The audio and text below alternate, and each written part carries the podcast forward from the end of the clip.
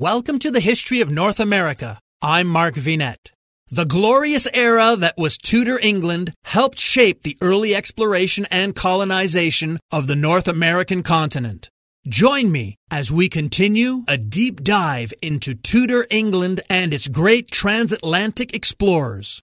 As the Tudors prepare to explore and settle in America, the battle rages on to determine if the colonization will be done under the Catholic or Protestant banner. By leaving the throne to Lady Jane Grey, Edward had flouted both his father King Henry VIII's will and the Act of Succession.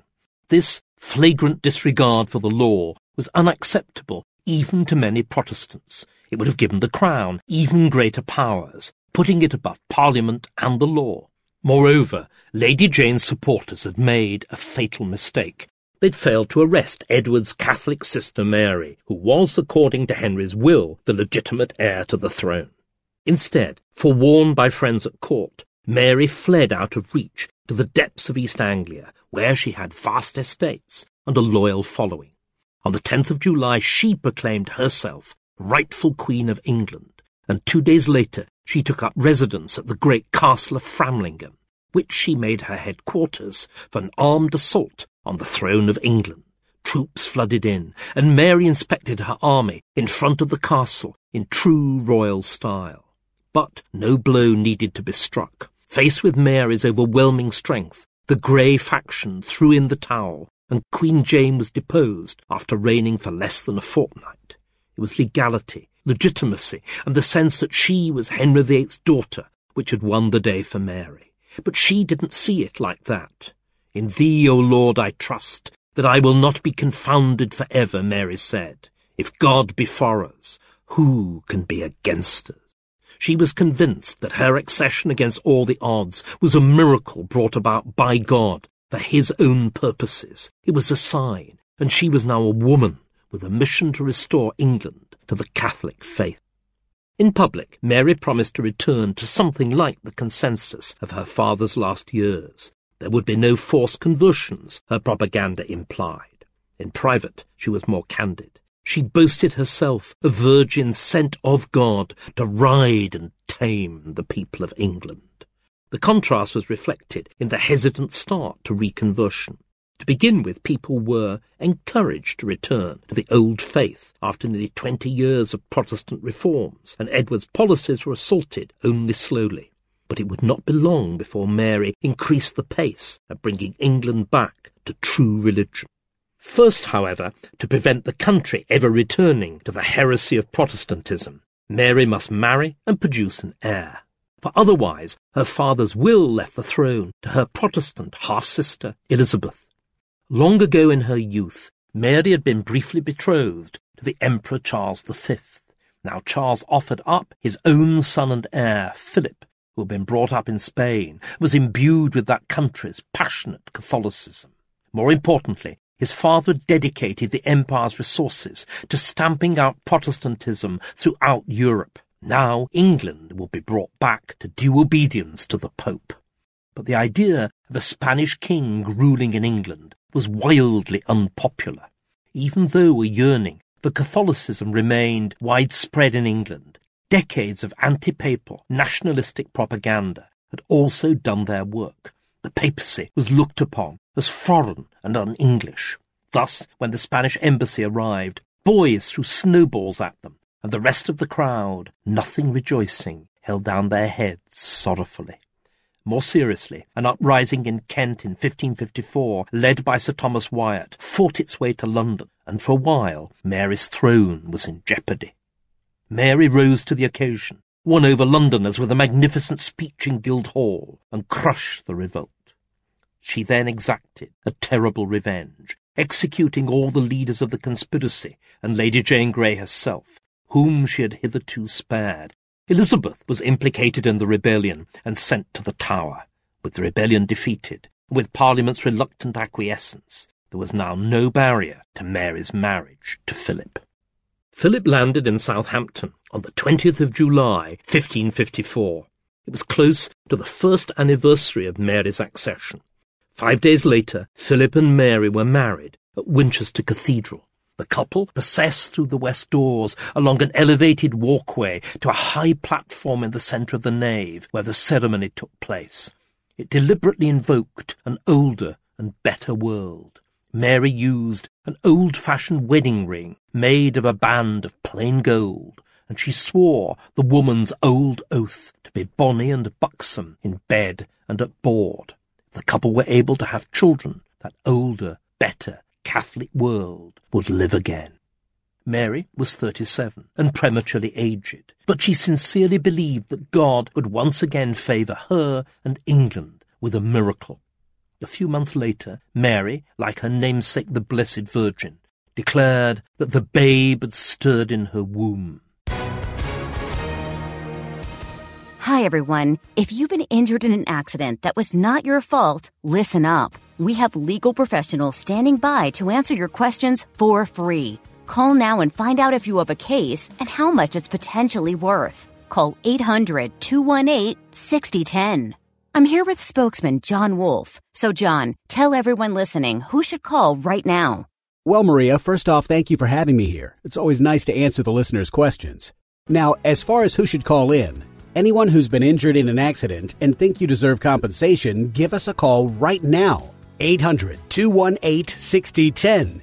You'll find out if you have a case and how much it's potentially worth. Thanks, John. You heard it, folks. Take advantage of this opportunity and call now. 800 218 6010. Advertisement sponsored by Legal Help Center may not be available in all states. The prospect of a Catholic heir greatly strengthened Mary's hand, and Parliament voted to return the Church of England to the obedience of the Pope. The royal supremacy, which Henry VIII had forced on the English people, seemed to be over.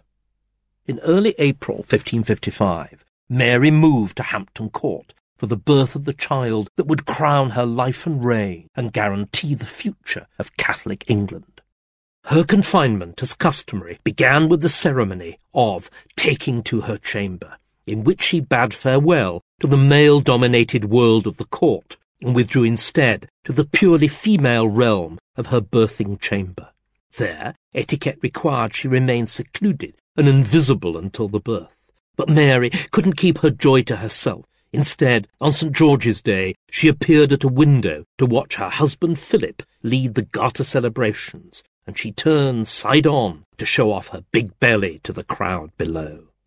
Good Catholics rejoiced with the Queen, as they did when the serious business of enforcing Catholicism began.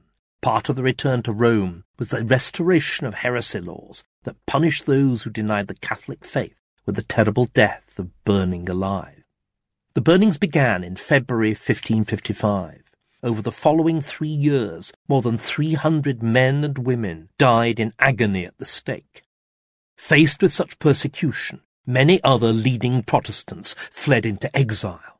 One of the exiles was the Protestant cleric, John Foxe, who decided to write a history of the persecution, using the trial records, eyewitness accounts, and the writings of the martyrs themselves. He compiled his Acts and Monuments, soon known as Foxe's Book of Martyrs. It became, after the Bible, the second most widely read book in English, and it damned Mary's reputation forever as Bloody Mary, especially the gruesome woodcuts. But Foxe's propaganda would have amounted to very little if it hadn't quickly become obvious that Mary's condition was a phantom pregnancy. By early summer, she was a public laughing stock, with stories circulating that she was pregnant with a lapdog or a monkey. By August, even Mary herself had abandoned hope. Moreover, at thirty-nine, it seemed unlikely she would ever conceive again. With her pregnancy exposed as a delusion, power started to ebb away from the Queen. Philip, now with no long-term interest in England, abandoned his wife to return to his continental possessions. Still worse, her failure to produce an heir, and with it the guarantee of a Catholic future, broke Mary's hold on Parliament. Crucial to the government's plans for the final suppression of Protestantism was a bill to confiscate the landed estates of the Protestant exiles.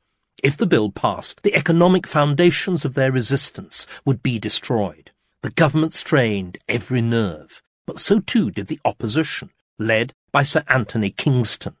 With the connivance of the sergeant at arms, the doors of the house were locked from the inside. Kingston thundered his protests, and the bill was defeated. Such scenes would not be seen again in Parliament until the 17th century. Despite the loss of the political initiative, Mary grimly persisted with the persecution of Protestants.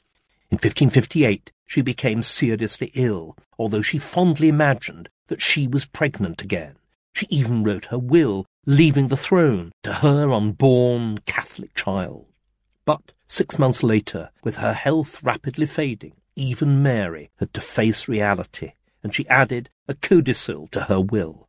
In it, she finally acknowledged that it was likely that she would have no issue or heir of her body, and that she would be succeeded instead by her next heir and successor by the laws and statutes of this realm.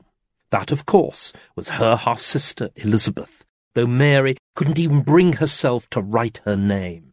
Seeing visions of heavenly children to the last, she died on the night of the 16th of November, 1558. She was forty-two. Two of Henry's three children had succeeded to the throne and, by their contrasting religious extremism, had imperilled both supremacy and the crown. Would his last surviving heir, Elizabeth, do any better? Next time, we explore England's great age of North American discovery during the Tudor period, known as the Elizabethan Age. Check out the YouTube version of this episode, which has accompanying images. I'm Mark Vinet, and I hope you're enjoying the ride.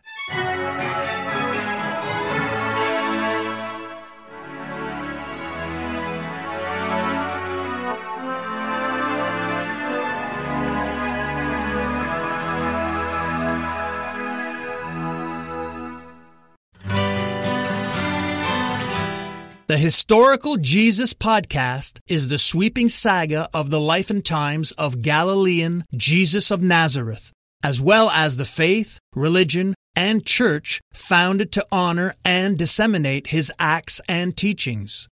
Join me, Mark Vinet, on this fascinating journey through time, exploring the many great works of Christian theology, literature, architecture, music, and art inspired by the words and deeds of Jesus Christ.